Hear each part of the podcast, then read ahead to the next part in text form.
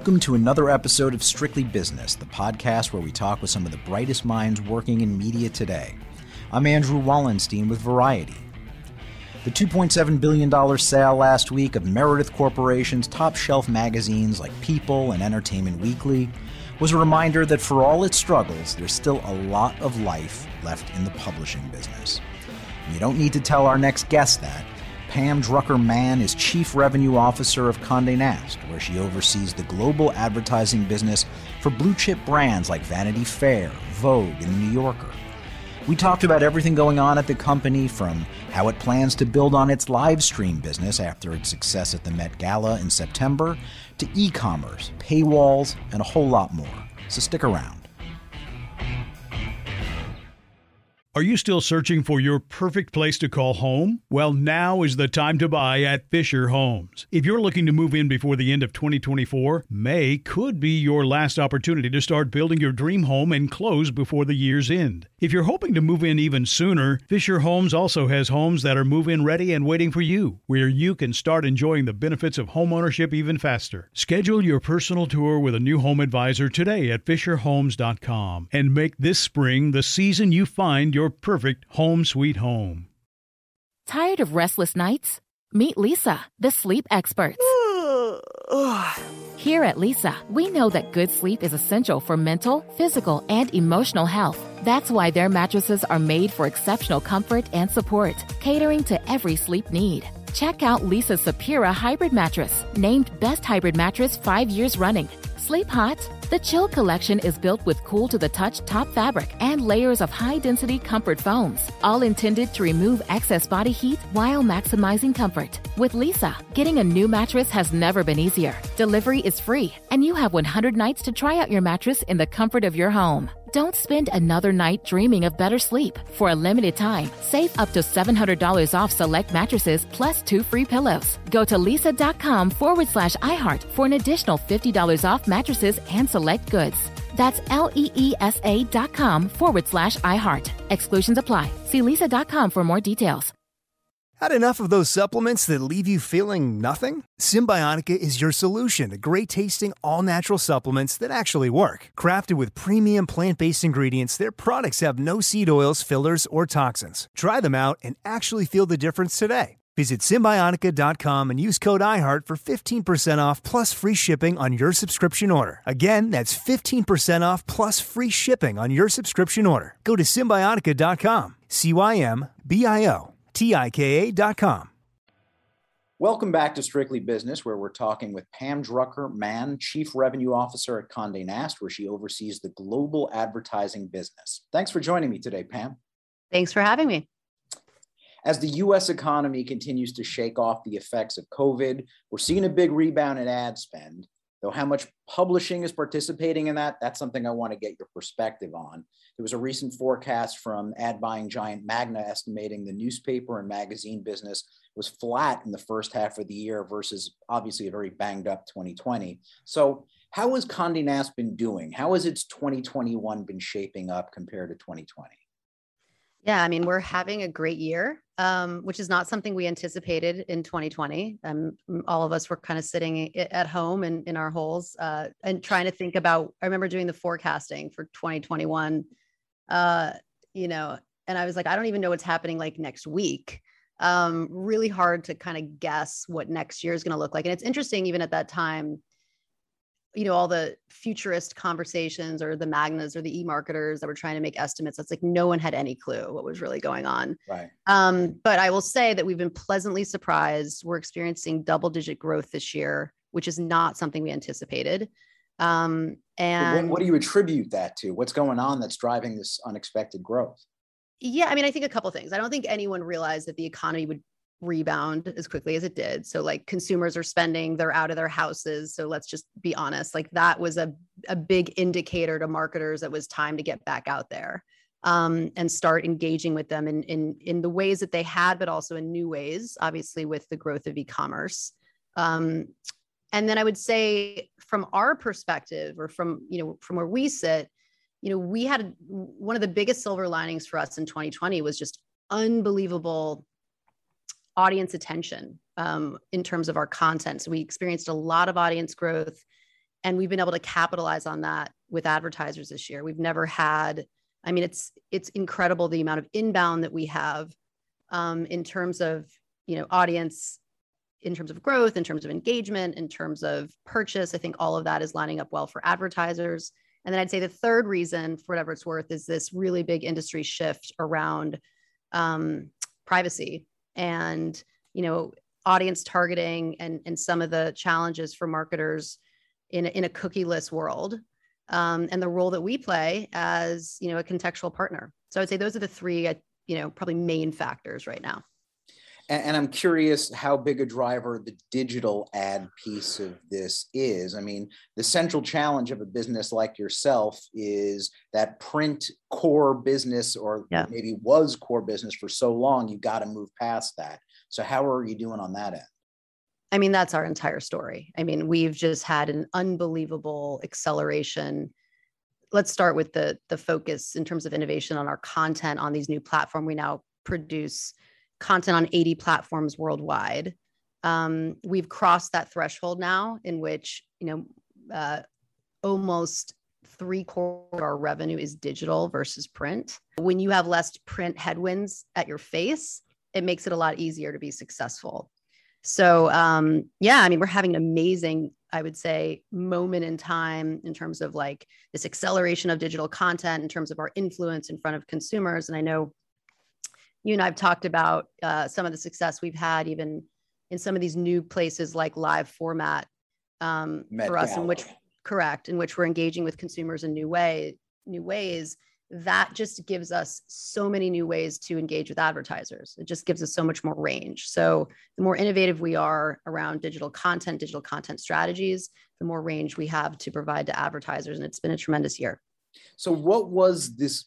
How big a breakthrough was the live stream you did with Vogue at the Met Gala? I've seen the numbers, you know, yeah. astonishing number of live streams.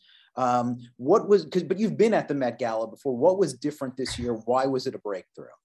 Well, I mean, I think first of all, um, people were excited that the Met was back. And so I think you definitely have this like FOMO moment for consumers of like, wow, like, you know, I think all of last year, there was no live experiences or, or very few, if you will.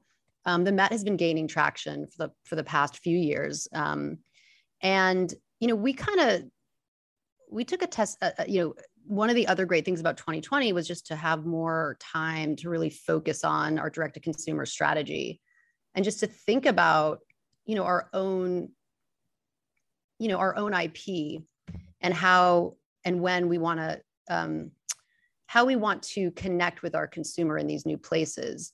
And as it turns out you know for all the years that we've you know been partnering with the met um, we never owned any of the content um, in terms of the live format.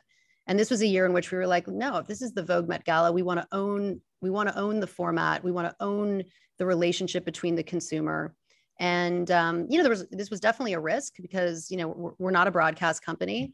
Um, but in a way that was a great thing because we were able to take a totally new and fresh approach to just a live experience in and of itself.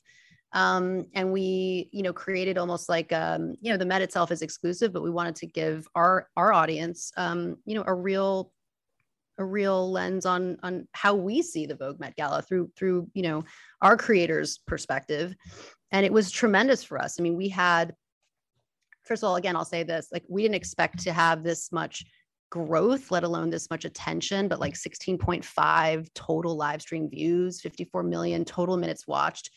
I mean, that is an that is an insane amount of success. I think what we're most proud of is that not only people came to watch, but they stayed. Um, we had 11 global Vogues and six U.S. titles um, that actually that actually distributed the live stream. Um, but I, you know, what I also think is just interesting is I think, and I talked about this at the New Front last year. I think everyone's trying to figure out like what is the future of live. You know, how should we be thinking about it differently? Um, I think the concept that people are just sitting in their living room and not moving um, for four and a half hours is just not the right way to think about it. And so I think our strategy, um, which has really been more of a social strategy around live, is really what was so compelling. It um, sounds almost when you make the broadcast comparison as if you guys are thinking of yourselves almost more like E than we would have thought as traditionally Condé Nast. Well, it's ironic that you say that because E was the original um, team that was actually, uh, you know, providing that that live for uh, that live format for consumers. And so, not that we're thinking. The the irony is like we're not really thinking like anyone else. We're just trying to look at this from our own perspective. Like, you know, what experience do we want to provide to our consumer? We have a totally different level of access just because it's the Vogue Met Gala. Um, and so I think we were able to provide a totally different type of content experience, number one, and then the format in which we did that on our owned and operated, in addition to our partner Twitter, I think just created a totally different experience. Um, how, and how does the monetization work here? I, I, forgive me, I'm not the biggest uh, Anna Wintour fan. I, I didn't see it, but are there commercial breaks? I just want to understand how you make money off all these eyeballs.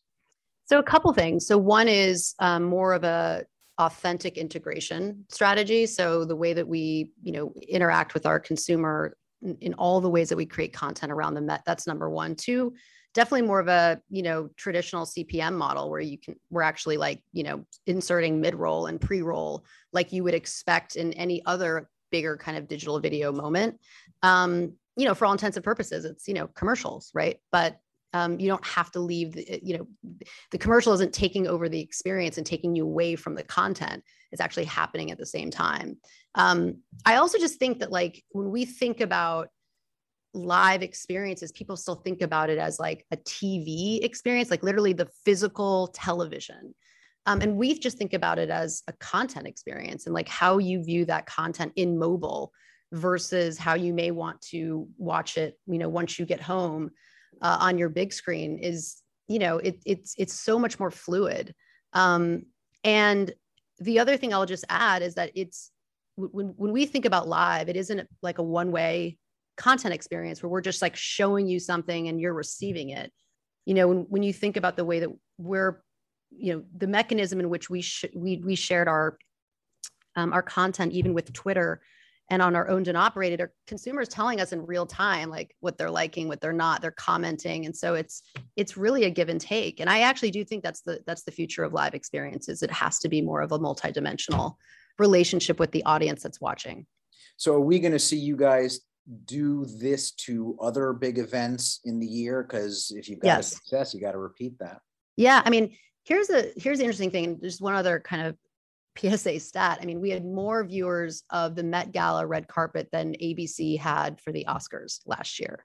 Mm-hmm. Um, and so, first of all, what that should be telling you is that audiences want something different, right? Um, and what that all should, t- should tell you is that we we kind of um, hit the nail on the head for this particular moment in time around the Met we have another Met coming up uh, in six months, which by the way doesn't usually happen. We usually have one Met a year, right. first Monday in May. Don't forget. Um, so this was a unique moment in time that we had it in September. So we have another Met coming up, um, and so you can you can be sure that you know this is kind of like our new Super Bowl, um, and that starts now. So uh, we had a ton of advertisers who were who partnered with us on this experience that are definitely um, kind of clamoring to be part of the next one. One would imagine why with that type of um, performance. Uh, Vanity Fair red carpet. Um, you know, Vanity Fair Oscar Party is a big event that we've been hosting for the, you know, for several years now. We also had announced on the new front stage back in in May uh, that we would be launching a live format for the red carpet experience as well. And so, um, a lot of learnings from the Met, and we will be applying many of those learnings to the red carpet experience for the Oscars. So it'll be really interesting to see how that all plays out. But I'm excited. So- and it sounds great. I mean, we should point out sort of, sort of, you know, let's pan back for a second on the Condé sure. Nast Entertainment uh, division and the video business. It's been around for 10 years. You're discussing one piece of it that I think is part of what has otherwise been known as a more short form strategy, all your brands putting out all sorts of uh, interesting short form series. And then there's this whole other piece of it, which is licensing of movies and TV shows to players like Netflix uh, so I'm just curious from, I mean, certainly from your advertising perspective, it's all about the short form game and this live stream stuff. How valuable is that relative to the licensing business? I'm just trying to get a sense of the scale of what you've got going in video. Yeah, I mean, I think the way that I would look at it is, and you know, we have a new president of Condé Nast Entertainment, Agnes Chu, who came over from Disney. She's awesome, um, and I think that number one, you know, as as she's shared many times, is that our focus is to create a premium quality, um, to create premium quality content. Period. And whether that is in film and television or you know through a partnership with Netflix, like we want to bring on the best of the best um, to engage with our audiences um, in ways that we think uh, only we can and we've had a lot of success there in film and television and i think that you know agnes brings a totally new and fresh um, line of thinking to that. And that's kind of like the halo and the magic and so it's it almost immediately you know lends itself to how we think about digital video or as you said short form um, because we have this you know the, the, the mechanism in which we're approaching film and television. And and, and i would compare you know I, I look at a company like hulu right? And and they're kind of they're a company that kind of does all from a from from that perspective. You know they're making movies now they're making tv shows now. And you know obviously it's a it's a different type of company because um, of of the way that they think about format and the way that they produce their content. But it isn't in terms of just the the value prop in the content itself. And so for us you know kind of started in the reverse. We have a pretty robust kind of like digital video business. Now we also have like you know brands that kind of bring this content to the consumer. Um, and there's a different relationship that i think some of our brands have with our consumers in that space that is is pretty divine. But yeah i mean i would just say that like how do they kind of come together is you know they're, they're it's a different business model. Obviously one is more a direct to consumer model and the other is more of a of an advertising model but it starts with making the best possible content and and building it for the consumer um, and ultimately, if consumers really like it, then there's an opportunity to provide an opportunity for advertisers. So, you know, I think our digital video platform um, enables advertisers to participate, right? And uh, you know, film and television allows um, you know consumers to enjoy, and and ultimately, I think it's it's a huge part of our future. I mean, this is when we think about the future of content, right? You know, sight, sound, and motion you know imagine people love to talk about Condé Nast the magazine company but ultimately this is how the majority of our consumers are engaging with our content today but we should point out that on the licensing side that that uh, part of what uh, agnes chu is running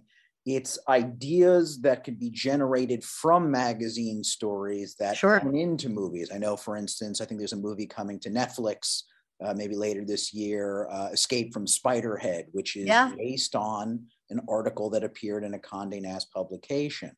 So uh, I guess, you know, the thing is, though, when I look over the past 10 years, I can't think of that many examples of Condé Nast material that has sort of broken out onto screens, big and small, as TV shows and films. Are you happy with the progress you got there? Is Agnes, you know, accelerating this? Uh, I'm just curious to get a sense well, of progress. Yeah, I mean, she definitely brings different chops. I mean, Agnes is she's a baller. Disney Plus. Yeah, I mean, she's a baller. There's a reason why she's here. Mm-hmm. Um, am I? First of all, I'm super excited about our future in film and television. I think there's a huge opportunity there, and I think we have the right person to make that happen. And I think uh, so that kind of you know speaks for itself. But we're in we're we're building. We're in building mode, um, and I'm really proud of that. I think, you know, I think to your question about where some of our IP comes from or when we think about like ideas for movies that may come from magazine articles i think the way that we think about it now and and i've had this conversation with anna several times is you know we used to be a magazine company so all of the stories that we wrote like the format was physical media it was magazines. Now the format is is um our content doesn't come from magazines anymore. Like we create content and we decide like what format we think that content's going to make the most sense right? So in many cases you know, it, it there is a physical media approach to it, but in other cases, a lot of our content is sitting in digital video that you wouldn't find in our magazines. If you think about the partnership we have with YouTube as an example, um, you know, the the content we create for Netflix is is not content you would find in, in any of the pages of our magazines, right? So I think that the opportunity for us is that listen, we have the most, we are a creative company, and we're probably one of the most influential IP companies in the world, the majority of the years that we've been in business, we focus that influence and that creative prescience in magazines. But in the last five years, we've extended that influence and that creativity and that talent to all of these new platforms. We produce content on 80 platforms worldwide now. The majority of our audiences are digital. We have 1 billion, I think it is, digital views per month um, globally.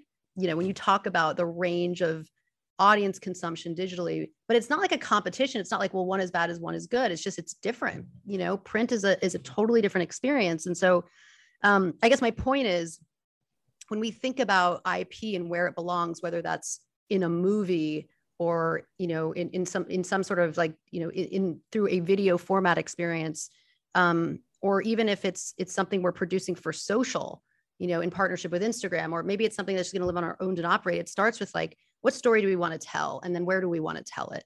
And then how do we want to monetize that? And and you know today we have the ability now to monetize that two ways via the consumer and via the advertiser.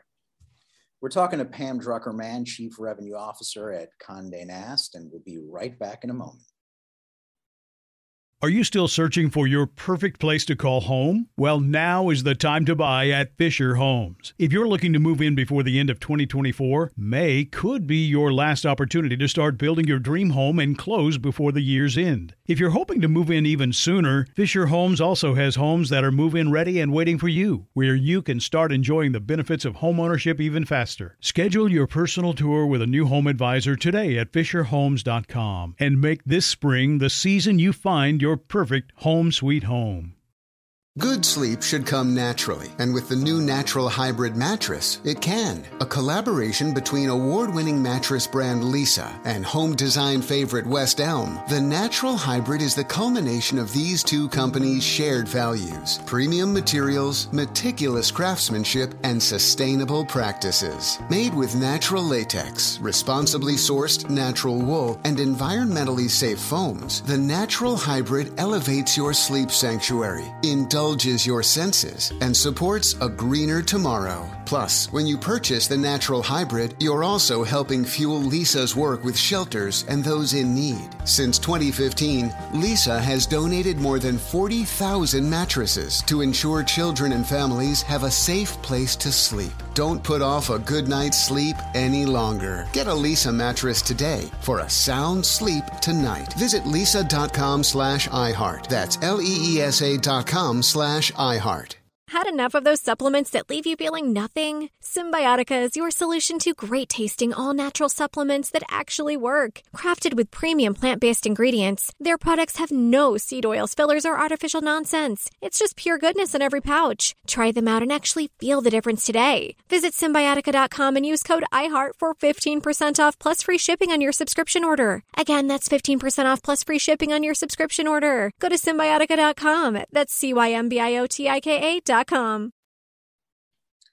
Welcome back. Talking with Pam Drucker Mann of Condé Nast about all things uh, at the company. Uh, another area that uh, Condé Nast Entertainment is in that I would assume uh, with your role in the advertising side of the business will be of increasing importance is podcasts. You just did a, a hire of Chris Bannon from Stitcher to oversee that business. Uh, it's something where it's not like you're starting from scratch. You guys are already in this game what is sort of the next level you're trying to get at with this new hire?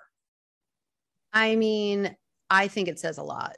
You know, I think Chris is highly reputable. Um, he's just like, I mean, I, the amount of emails that I've received, like, oh, like you guys are really getting into audio. You guys hired Chris. It's like, um, you know, I think he's a he's obviously a really talented guy. I mean, look, these are early days for for Con. I mean, we've we've we've been in the digital video space and even in the TV and film space for much longer than we've been in the, you know, audio space. I mean, we've we've we've we've dabbled, we've had some success. Um, but I think we we recognize that again, going back to what I was saying earlier, that you know we have IP that consumers want, and audio is a a way that consumers are spending time with content, and this is an area where we feel like we just have permission. But you know, it's a different format, and bringing someone in with the expertise that I think can help um, take us to the next level there is um, is actually extremely encouraging. And as a as a commercial revenue lead, I'm actually very excited about it. Okay, let's hit another part of the business, commerce, where you guys are seeing more growth. I'm I'm seeing uh, the stores that are attached to every dot com associated with your brands. How meaningful is that business? I, have I've never you know bought a product on a on a publisher website, um, but maybe I'm not seeing something. Yeah, well, I mean, listen, if our CMO Deirdre Findlay was here, she would say that um, you know it's a little bit more complex than that, and she's having a lot of success this year. I think our e-commerce business is up 42%. Um, now, listen, again, beginning of the podcast, we were talking about consumer behavior changing and shifting and consumers spending more time online and right. buying online. And, you know, affiliate has certainly been a big part of our strategy. And that didn't just start like five minutes ago. You know, we have a really different, you know, when I think about the role of Condé Nast brands, and I think about Vogue, I think about GQ, I think about Wired, I think about AD, you know, consumers come to us for curation. They they expect that we're going to help them kind of be a signal in the noise, right? And and we're kind of the partner that creates wantedness and demand. And when I think about us as an omni media partner, I feel like that's the, the one area that is kind of hard to compete with. You know, how many other brands can motivate you to want to, you know, get on a plane and go stay in that hotel or motivate you to want to go to that restaurant or motivate you to you know buy that um, you know that beauty product with that much authority? And so i think we have more permission to be honest with you to succeed in e-commerce than probably any other competitor from an ip perspective. Or i would say we have we have a tremendous amount of um, we have a lot of brand trust with the consumer already. I think the difference though is like look i think that the e-commerce business of the past was you know you create or, or, if you're you know if you're a publisher you create content and you add an affiliate link right? I think the future of e-commerce is quite different. I think some of the stuff that deirdre is doing is really really interesting and really really innovative and that's thinking about content and e-commerce at the same time.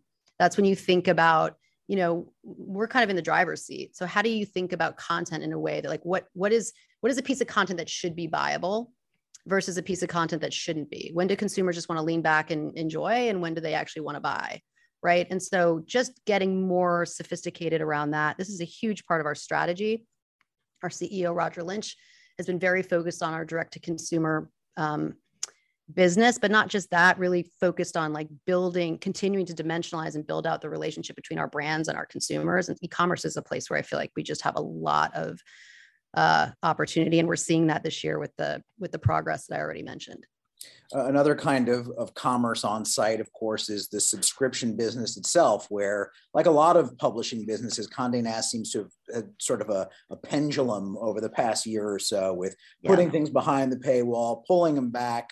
Um, where do things stand now? Is does does Roger have some sort of general philosophy at this point of what works in terms of paywall? Well, I don't I don't think we've put things on the paywall and pulled them back. I think all of our paywall strategies. So we have three brands behind a paywall right now. So the New Yorker, uh, Vanity Fair, and Wired, um, and all of them have had a different, you know, approach and test mechanism around the meter. Right, like you you you have to kind of get to know your your consumer and what they're willing to pay for and what they aren't. We've had a lot of success uh, again this year. Um, I think we've you know had double digit growth this year. I think we're up 16% year over year in total subscriptions.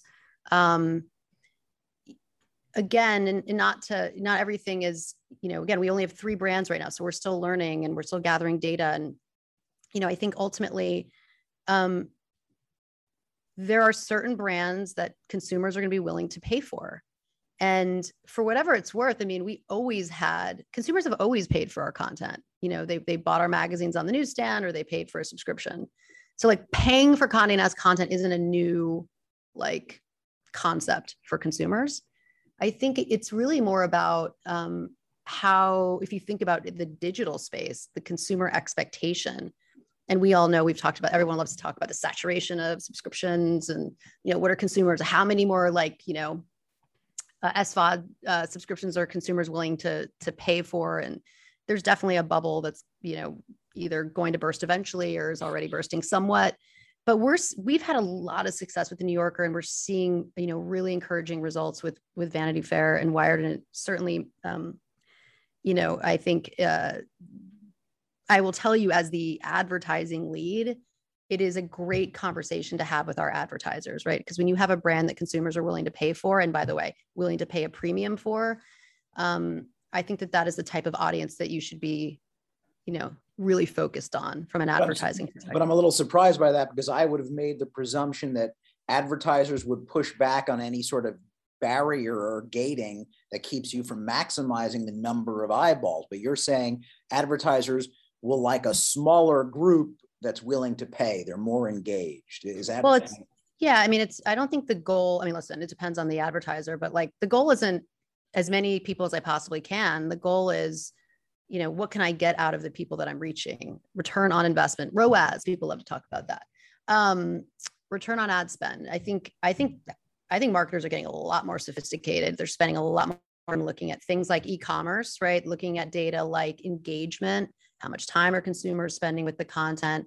Um, they're looking at environment as obviously a really big uh, metric for them in terms of performance. And yeah, I mean, they're looking at, you know, the, t- you know, are all consumers created equal? Probably not in, in terms of the amount of time they're willing to spend with a piece of content or whether they're willing to pay for that piece of content. And so uh, gating of content is not the challenge for the marketer. It's the, it's the challenge for the publisher because we have to figure out what the best balance is between you know how much content we're gating um, so that you know the subscriber is getting something extra special versus you know what pieces of content we're not gating. Um, so that the advertiser has an opportunity to be a part of it. So i think you know we're getting that balance um, but it's not going to be the same for all brands by the way. There's not like a set formula yet for whatever it's worth. Got it you know, I'd be remiss in not asking about the culture at Condé Nast, which looked fairly rocky in 2020. Controversies at Teen Vogue and Bon Appetit gave the suggestion that the company had some real work to do to ensure that a, a diverse workplace where employees felt equally valued, regardless of ethnicity or gender or anything. Uh, do you feel the company has progressed? Are you seeing the signs? You're in that culture. Yeah. I mean, look, I mean, we've we've learned a lot over the past year and you know we're still in the process of applying those learnings. You know we, we hired a global chief diversity officer.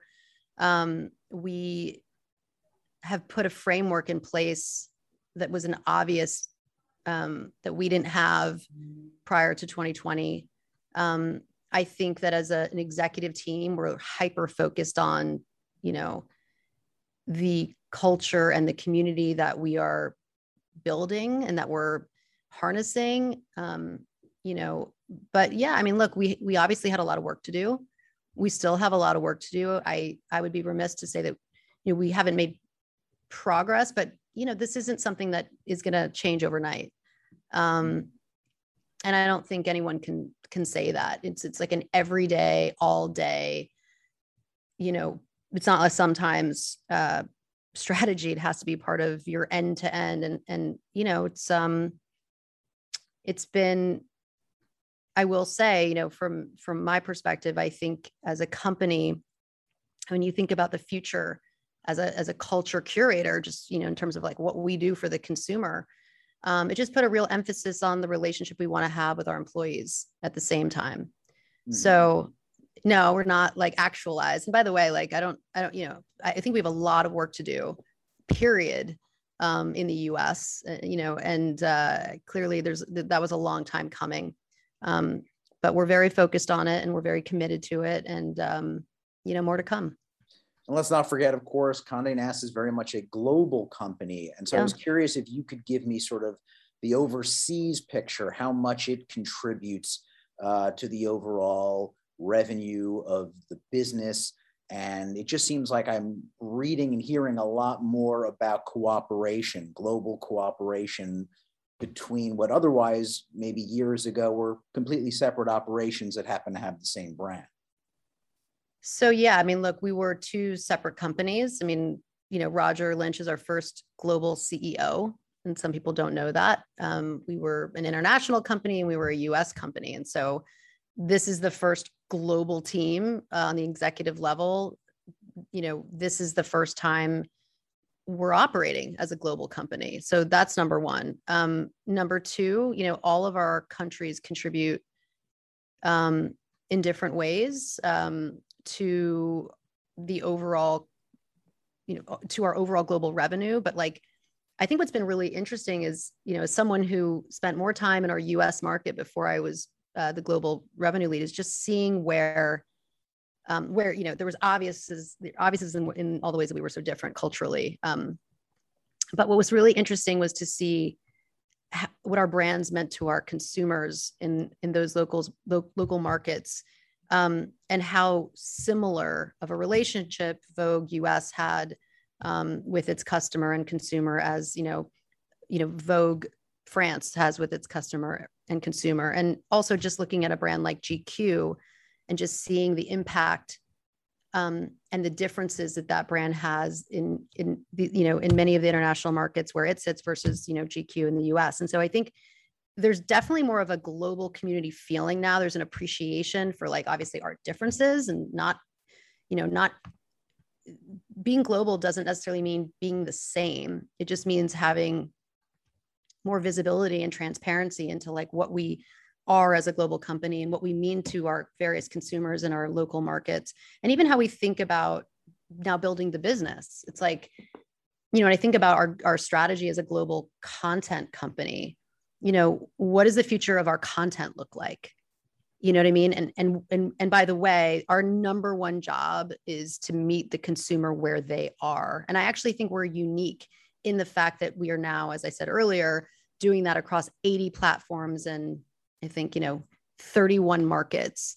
And that's significant to be able to say that, that we're not just, you know, influencing a consumer in the US or influencing a consumer in China, that we're actually in all of these places. And so I think that actually gives us a, um, I think that allows us to really get behind initiatives like sustainability from a global perspective or DNI from a global perspective. Um, and that's a big part of, I think, our, I don't know, responsibility um, but now we have all these creatives that are connecting in ways that they just never had the ability to do before. Um, so it's been really, I don't know, it's been really exciting.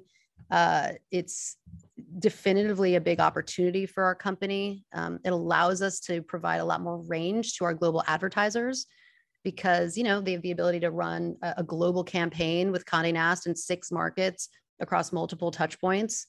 Um, and that's just great to be able to provide that level of of range you know at a time when i don't know how many other companies can can do that in quite the same way.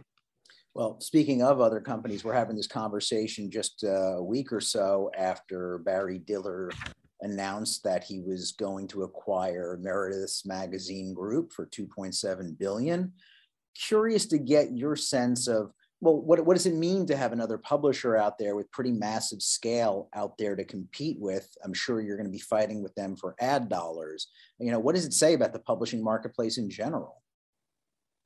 Well, I mean, look, I was having drinks with a friend last night and we were just talking about this, you know, this, this, this like moment in time, um, which we were just talking about this creators economy, right? Like Sure. Unbelievable. There's listen, I mean, you you know, you know, like there's been so much focus over in the last five years on the platforms, right?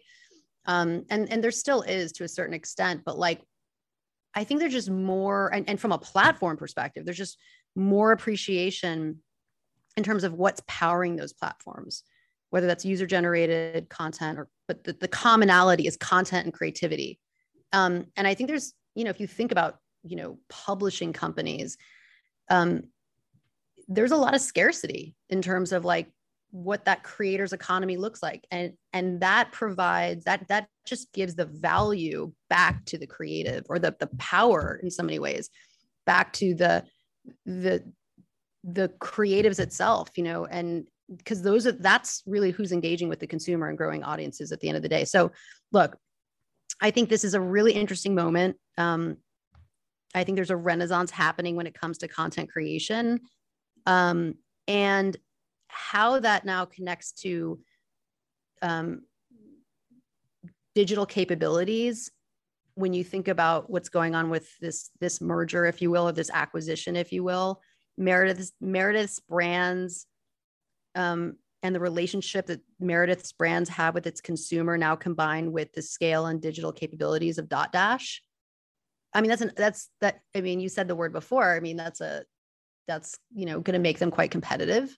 Um, but I like that. I like that you know content companies are innovating. That's our job is to to find new and innovative ways to engage with the consumer and giving and giving you know and the fact that that those those worlds are coming together is great for the marketer by the way because there was a moment in time where they had to pick between the pa- platform and the publisher or you know working with you know just like wanting to have all these data capabilities but like not really have any substance to connect to those data capabilities. So i think this is really great for the consumer by the way and really great for the advertiser.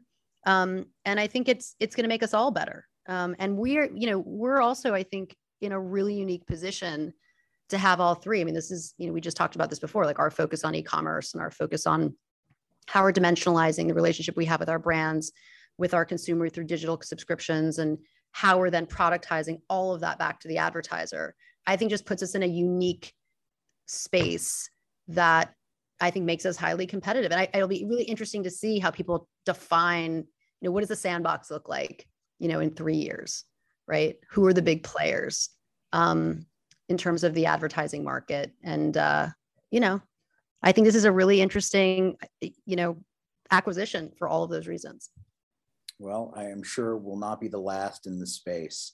Uh, so we'll have to see how 2021 continues to unfold. But Pam, I thank you for taking the time out today to walk me through all things Condé Nast, and, and good luck uh, for the rest of the year. Thank you so much. Really appreciate you having me on.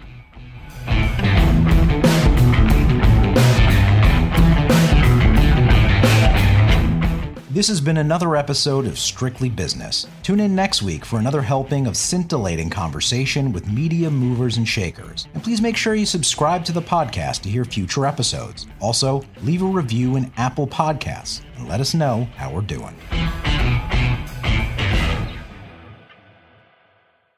What's up, y'all? Janice Torres here. And I'm Austin Hankwitz. We're the hosts of Mind the Business Small Business Success Stories, a podcast presented by iHeartRadio's Ruby Studios and Intuit QuickBooks. Join us as we speak with small business owners about the tools they use to turn their ideas into success. From finding that initial spark of entrepreneurship to organizing payments and invoices, we've got you covered. So follow and listen to Mind the Business Small Business Success Stories on the iHeartRadio app or wherever you get your podcasts.